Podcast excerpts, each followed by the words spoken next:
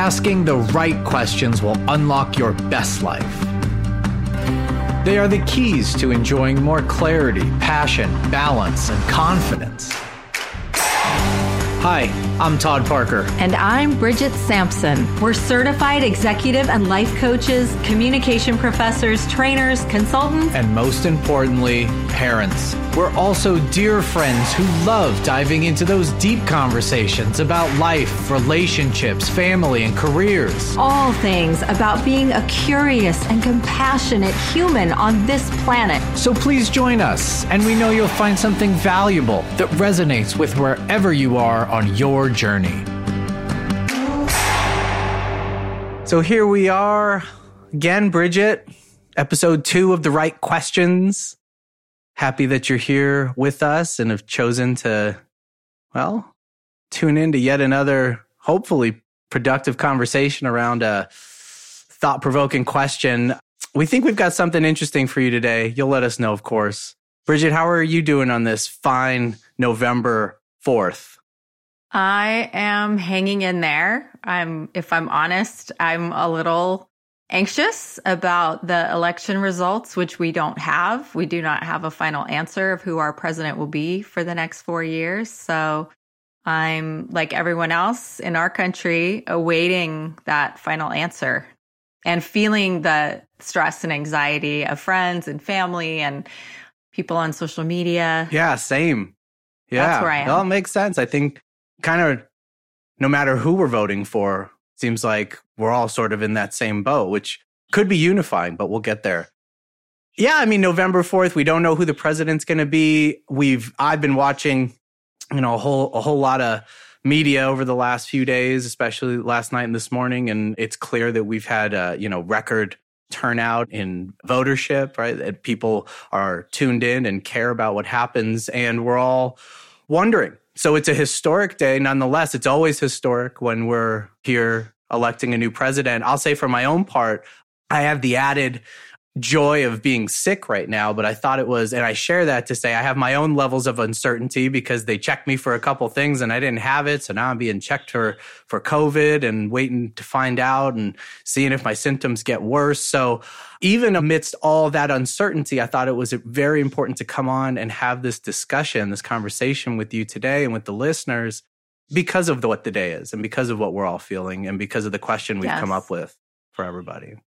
Yeah. And I appreciate that, Todd. I, I know since we've worked together for so long that you always have the show must go on attitude and you've always shown up for whatever's going on. And we should acknowledge that by the time you out there, the listener, are listening in on this conversation, we will know who the president is for the next four years. So we're having this conversation not knowing but also very mindful that you do know and we know wherever we are in the future, a week or so out. So we thought it was important to have this conversation with you today. Bridget, do you want to reveal the question that we're going to tackle today? I would love to. The question that we thought about and decided on and brought for today is How can I be a force for unity post election? How can I be a force for unity post election? And I just want to say, before we dive into answering that, I want to say that just as our listeners do, as you do as our listener, I have very strong beliefs and opinions. I consider myself an activist and advocate for many causes. And yet I do want to challenge myself with this question of how I can help unify the divisiveness that we've seen and help to bring people together. Yeah, because Bridget, to that point, roughly half the country, and this is not just true this week and with this election, but with nearly every election in our history, about half the country is going to be upset when the results come in, right? We're going to be unhappy. And it's the responsibility, I would say, of all of us to pay attention to that and for us to have a discussion here around the question of how can I be a force for unity post election is how we contribute to what happens in the wake. Yes, absolutely. So, Bridget, perhaps is it cool if, if you answer that question? Do you have some ideas about, and you say you're going to challenge yourself, how you're going to go about being that force? Yeah, I'll try to answer the question. And I, I encourage you to challenge me on it, Todd. if anything you know, doesn't sound quite right because it's a tough one for me. I am very, very opinionated and strong in my views, very clear on which side of things I stand on. And everyone who knows me knows that. Yet, when I ask myself this question, how I can unify regardless of differing opinions and views, what comes to me first is that I am an advocate for social justice, for inclusiveness, for all voices being heard and brought to the table without exception. So the challenge mm. there is that means I am obligated to hear and welcome and include all voices and opinions, regardless of how much they differ from my own. And so I want to push myself to live up to that to the point where it's uncomfortable for me, where it pushes me out of my comfort zone. I live in a state where the vast majority of people agree with my views. and so I'm in a little bit of a bubble. And yet at the same time, I don't get to choose everyone who I work with in my neighborhood, in my extended family and friend communities, right? How, what their opinions are. They are going to have different opinions from mine. And I want to, for us to be able to have kind, respectful, open minded conversations about all of the issues that impact all of our lives. So if I believe in and promote inclusiveness without exception, that everyone should be included, then I have to practice that myself. That's my first challenge to myself. I do want to say there, I think there is an exception and I honor each person's individual choice in finding that line. And for me, when someone's not willing to listen to my view, and their view is on the complete opposite end of mine and we have no common ground that we can find in conversation and conversations are not productive and not respectful. I do reserve the right to end that conversation to even end that relationship. And i know that's been very controversial where people are unfriending people and ending relationships. I think people have that right. But i think we each have to decide where that line is for us. Yeah. And for me, I'm going to try to to not do that, you know, to the extent possible within my power as a human being to try to stay in conversation with people and always stay in kindness and respect and empathy and trying to understand and find common ground. Again, to the extent that it, it may make me extremely uncomfortable, but I'll keep trying. Well, I would, I'm going to ask you a follow up. How will that show up in your action? It's a good question.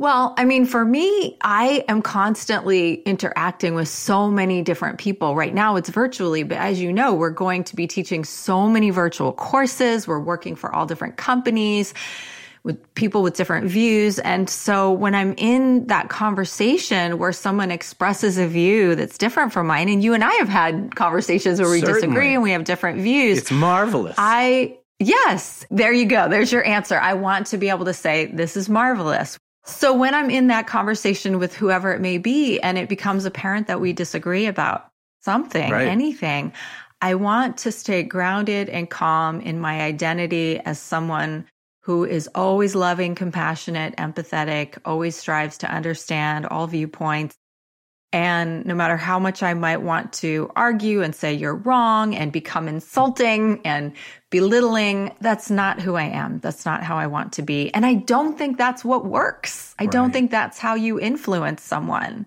So, Bridget, am I hearing you correctly that in answering the question of how you plan to be a, a force for unity post election in actions, that part of that entails the management of your own thoughts in the moment when you feel yourself getting flooded with an emotion. Yes. Yeah. Yes. So think about if we're asking ourselves, how can I be a force for unity post election, right? Because I think we all agree unity is a good thing.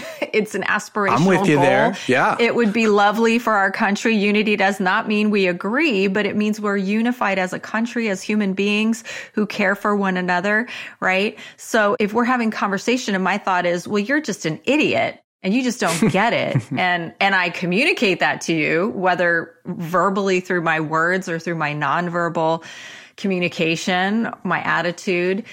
I don't think that's going to help anything. Right. Right. Yeah. And if my thought is, on the other hand, my thought, my answer, as you always point out, we ask ourselves these questions and we do answer them in our minds. So how can I be a force for unity? The answer is probably not to tell this idiot off, right? The thought is that thought, it probably won't serve us in the situation. Can we come to a thought of, oh, we disagree. Let me hear this person out and then let me think about how I might respectfully share my view, which is different. Right.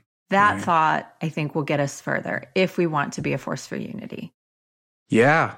Well, you know, as I hear you talking, I can hear the effort you put in to just that, the management of self in the moment and also beforehand, right? Which is what eh, the strategies involved and how am I going to show, how can I bring my best self here? And reminding right. yourself of your identity and what you believe yourself to be.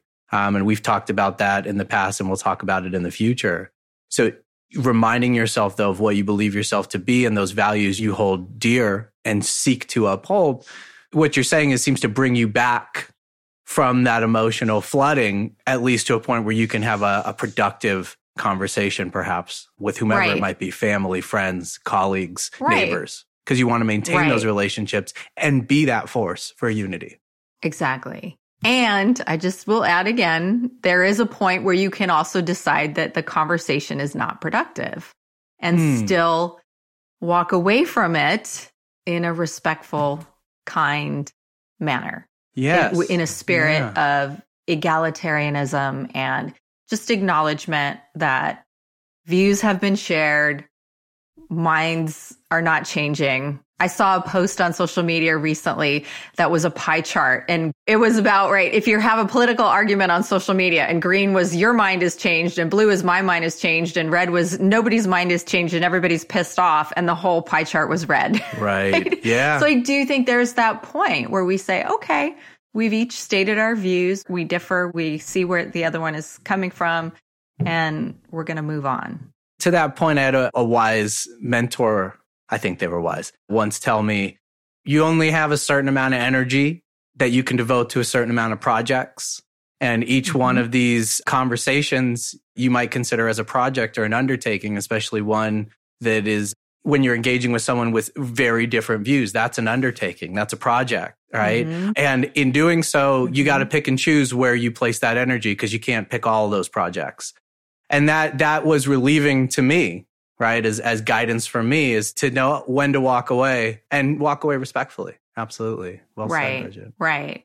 Right. Thank you. Well, Todd, I'm really curious about how you are going to answer this question because as we know, you and I agree on a lot of things, but we have a very different personality type. And I tend to get really emotional and really charged and, you know, want to be that advocate. And I love how you tend to be very rational and logical and calm I really do. I really honor Thank that. You. And I think the combination of different approaches to these very difficult moments in life of differing and disagreeing. I'm really curious to hear, you well, know, what your answer is to the question. You know, I'm you're right. I think I try to be pragmatic, more pragmatic with things in my life and and really try to remind myself of that and have strategies for that when I do get emotional, because I absolutely get flooded with emotion and I get triggered and I get all kinds of, I have incredibly strong opinions and emotions, but as you know, incredibly strong opinions about just about everything. Right. But that's not really the goal of the topic today. It's really how can I move past all of those strong emotions and still be articulate or engage in productive conversations about things I care about and make progress with the people and have relationships and be unified with the people I care about. And that means strangers as well, because I, I very much care about all the people I don't know. So I guess to answer your question, I have a few thoughts to preface it, right? So that you understand where I'm coming from. I think we're all losing if we can't come together after an election and not just this election, all elections. I know with every fiber of my being that our politicians will be just fine. That evidence is history gives us that lesson. But us, you know, Bridget, you and I, you and I, the listener, right? We need each other and we need each other in very deep ways. It's incredibly important to me that we understand that we need each other to move past our biases, to get out of our own or see our own blind spots, that we don't see those on our own. So part of the reason I bring that up is that I walk into every conversation with the assumption that I really only have part of the whole picture at best, that my understanding is partial, that I could absolutely be wrong. And what this does for me is it opens me up to being persuaded. It opens me up to influence. It opens me up to being changed by the interaction with whomever I'm speaking with or whatever I'm reading, even. Right? Because it doesn't even have to be in conversation. I'm in dialogue with the things I read. So if I'm showing up to, conversely, if I show up to a conversation simply to get on yeah. my soapbox, mm-hmm. to say my piece and drop the mic and walk away, well, you know, it's great to speak your truth. You should speak your truth, just like I should. But if I'm not open to being transformed by the experience, if I'm not open to being influenced and persuaded, we can't really make progress. In fact, there's really not a, a huge reason for us to speak. Some might argue, are we even communicating? Are we just talking past each other? So I enter that all these conversations with that assumption and with that reminder to myself so that I can um, embrace and step into whatever the opportunity is. And as you mentioned, Bridget, if it turns out that that's um, not a project I should continue with, I will find ways to respectfully step out of it. But if I seek to engage and I want to understand, which is what I, I would hope we would all be seeking is some understanding. Why did you vote for this person? Or, you know, why did you vote for this proposition? Right. I can do so in my openness with genuine curiosity and fascination as opposed to judgment and criticism.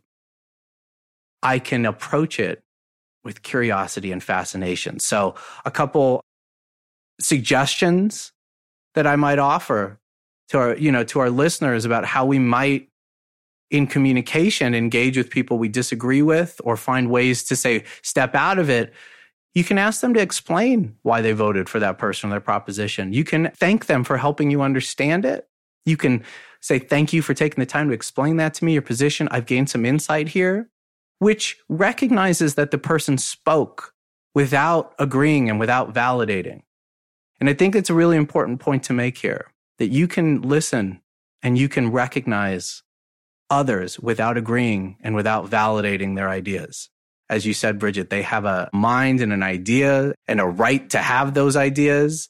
And you have a, the same freedom to listen and to respectfully depart when that time comes.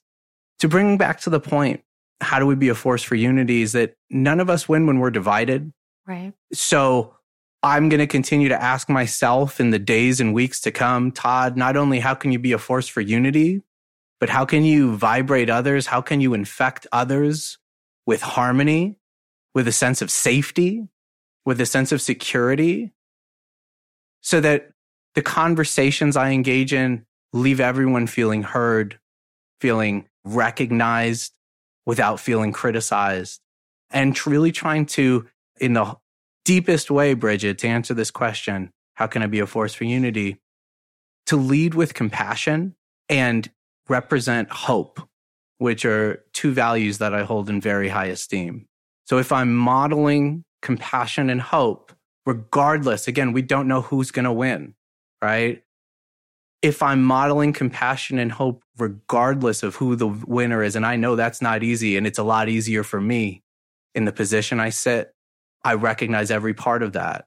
That if I can try my best to model that, mm-hmm. that I might just influence others in a productive way and be that force that I strive to be.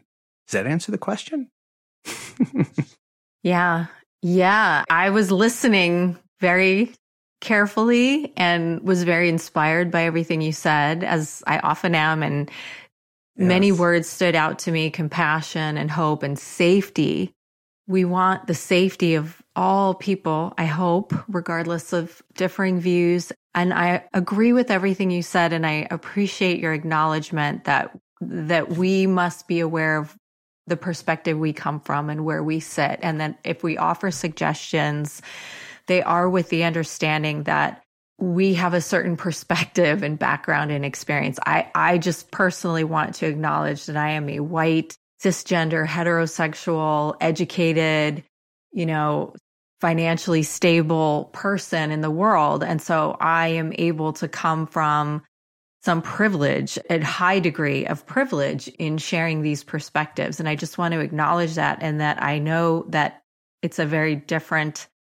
experience when you are in Absolutely. a marginalized group, when you are targeted, when the what's at stake in this election is likely to have a much greater impact on your rights and your place in the world. And I do not claim to say that you should be as calm as I'm trying to be or that you should address this issue in this particular way. I think Todd and I are just sharing our experience and our what we're going to attempt to do from our perspective and our place in our positioning in the world and our framing of things. And we're aware that that is limited and always limited, as you said, Todd, and that we're very well aware of unconscious bias. And we know that everyone has unconscious bias, right?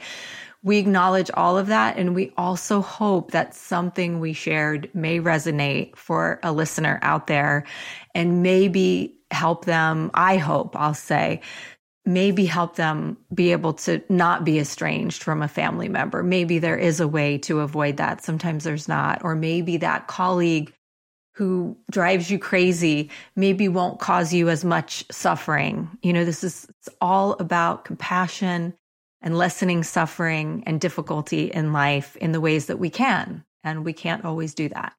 But we want to help people to try. You know, Bridget, as you're saying that, it what comes to mind, uh, and I'm thank you so much for acknowledging, you know, all all that you just shared, because I, I'm right there in agreement with you. It's so much easier to sit in a position of privilege in all the ways that you just mentioned, where uh, the results of the election are, won't be so either way will not impact us in the way that they will others. So to detach from or to pull back from the emotion, emotional tenor that comes with all of it is so much easier said than done for us and so much easier for us, I should say, than for a, a number of, of marginalized and, and targeted groups. Absolutely. And when you were speaking, what came to mind for me was there's a, an amazing TED talk by Kathryn Schulz called On Being Wrong. That's one of my mm-hmm. favorites. And I share it actually always around election time. Usually I'll share it today only because that it reminded me I should be sharing this, right? And it always pops up. That's how I remember to share it. And the title is on being wrong. And she talks about how she's this crazy wrongness lady who studies being wrong and everyone told her what, what, what's wrong with you, right? But what she, um, she has this very interesting part where she discusses this problem that we face when we're confronted with someone who disagrees with us that our first um, she calls it a series of unfortunate assumptions. And she says the first assumption is we think they're ignorant. And if we just give them the information then they're going to come over and to the right side and they'll be on our side and they'll see the light. And then the second unfortunate assumption is that well they're not ignorant then they must be an idiot. And they just don't have all the pieces uh, they have all the pieces to the puzzle but they're just too dumb to kind of put all the things together properly. And then she gets to the third unfortunate assumption which is like if they're not ignorant and they're not idiots, then they must be evil. They must just be out to distort the truth and to twist it for their own sinister purposes.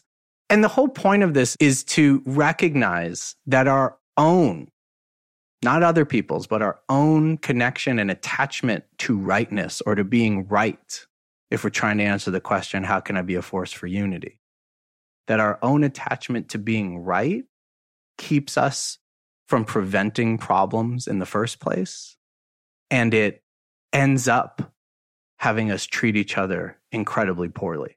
And she ends with this beautiful thing that I'd like to get your, your take on, Bridget, where she says, the beauty of the mind is not that we can see things as they are, right? But the beauty of our minds is that we can see things as they are not, that we could envision things some other way and to use our creativity and our passions to make that the beauty of our mind, those dreams, those fantasies, perhaps a reality. What do you think about that?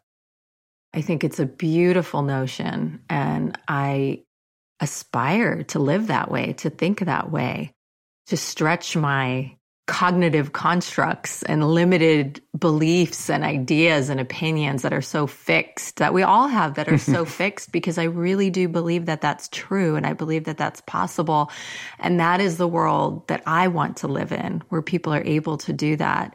And I think about some people in my life, a few people in my life who I feel really, really close to who have really, really different opinions than I do. And the beautiful conversations we've had and the common ground that we share and the way I've challenged myself in my own mind to focus on and think about the amazing gifts that they bring to my life and the incredible, beautiful people they are.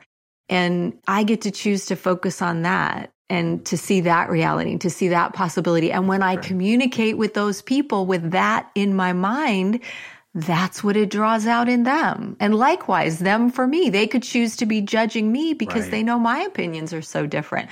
But they're being loving and compassionate with me, seeing the possibility of our deep connection despite these differences and this divide. And so I live the hope of that and the possibility of that in the relationships I have where people, where we do have really different opinions.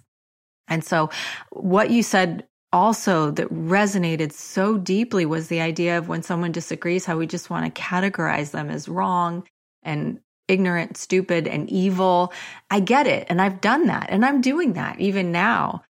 But I mm. like that idea better. Mm-hmm. I'm going to watch that TED talk. I like that possibility at least better that maybe someone isn't evil, but that we just are looking at a situation through such different lenses that this is the conclusion we've come to. You know, Bridget, when we get to that place and what you just described is a difficult place to get to, let's make no there's no idealism coming from me here that this could happen everywhere all the time, right? These are, uh, and it's not even to suggest, it's not to be suggestive or I should say prescriptive. It is to be suggestive. It's not to be prescriptive as you should or should not do this. But we have this conversation ourselves and Bridget, you and I disagree on things constantly. Mm-hmm. Like you said earlier, we have the conversation to try to model and demonstrate and remind ourselves, right? Which is why we teach a lot of these things as well, is to try to remind ourselves of all the different methods and strategies and wisdom that is out there to bring us back and ultimately to bring us together.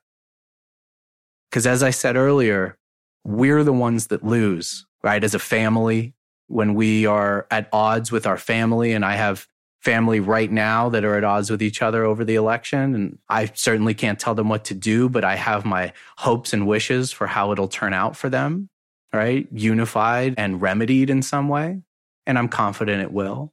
And I have friends that are in the exact same position right? So it's to suggest that there might be another way and I tell the story about those categories and that TED talk simply to, to, connect it back to how to be a force for unity, right? If we're going to actually be that force, we have to act in some way, model in some way the thing. Unfortunately, it's cliche, but that's why they exist the thing we want to see, the way we want things to be. If we desire a different level of respect and discourse from our leaders, then we should model it ourselves as the citizenry right? And yes, I said should simply not as a suggestion there, but as a prescription because I believe that's something we can all get behind, right? That none of us are winning and we all feel it when we're at odds with each other. And so to, for me to sum up, I'm going to walk into all my interactions knowing I could be wrong with the assumption that I only have part of the whole truth, if at best part of the whole truth and that I'm open to being influenced, to learning, to understanding not just the experience, but the emotions, right? Listening deeply for the experience and the emotions of the other person, not just with the election, not just with the propositions, but in their lives, how they are impacted by a variety of, you know, contentious things that are going on right now. Yes. Yeah. So that's what I'm going to do. Well, you inspired me to work to do that as well. As always, you brought a different perspective than I would have had. And I want to be that person as well. I truly do. I will fail. I will not always get it right. So please know, listener, that we are not suggesting that we always get this right. um, we're talking They're aspirations. Right. Yes. We are talking in very aspirational terms. But I think I do want to say that, Todd, I agree with everything that you've shared, and I do aspire to live up to to do my best to live up to those expectations of myself and that I just want to say to our listener out there, I feel your pain and suffering and, and difficulty in this time, whatever it is for you. I feel for you. I feel with you. I am struggling. We are having this conversation today, but I'm running on very little sleep and mm. being in honestly under great stress about what's going to happen and how it will impact people I love. But I don't want that that to let me fall into a place of anything less than being the most compassionate, inclusive, kind, respectful, human being that I can who takes every opportunity to uplift others and stays open to any idea and any possibility as much as I can. And I, again, I will not always get it right, but I'm going to try. And that's my final word for today. I'm so glad we've had this conversation, Todd, because I needed it. It was helpful for me. Your take Same. is always, you know, very wise and Thank you for always listening to me rant about how opinionated I am about things, whether we disagree or not. I just want to say that you embody everything that we've talked about today, and and I'm going to strive to as well. And likewise with you, Bridget. There's um, I've said this to you many times that the world needs all kinds of people and ideas and spirits right?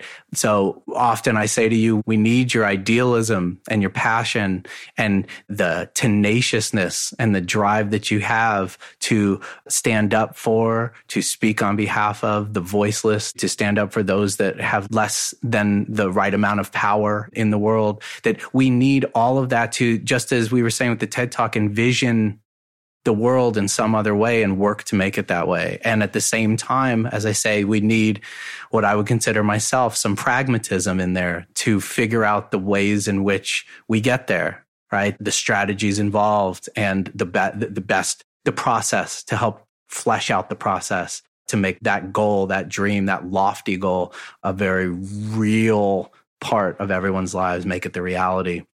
I really appreciated this hopefully we've modeled a conversation that replaces contempt with conversation, with just that conversation.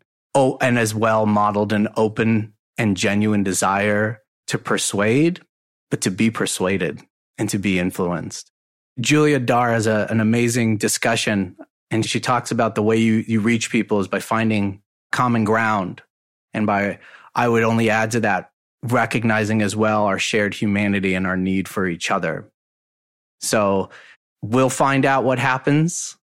Some of us will be uh, ecstatic and others will be incredibly upset.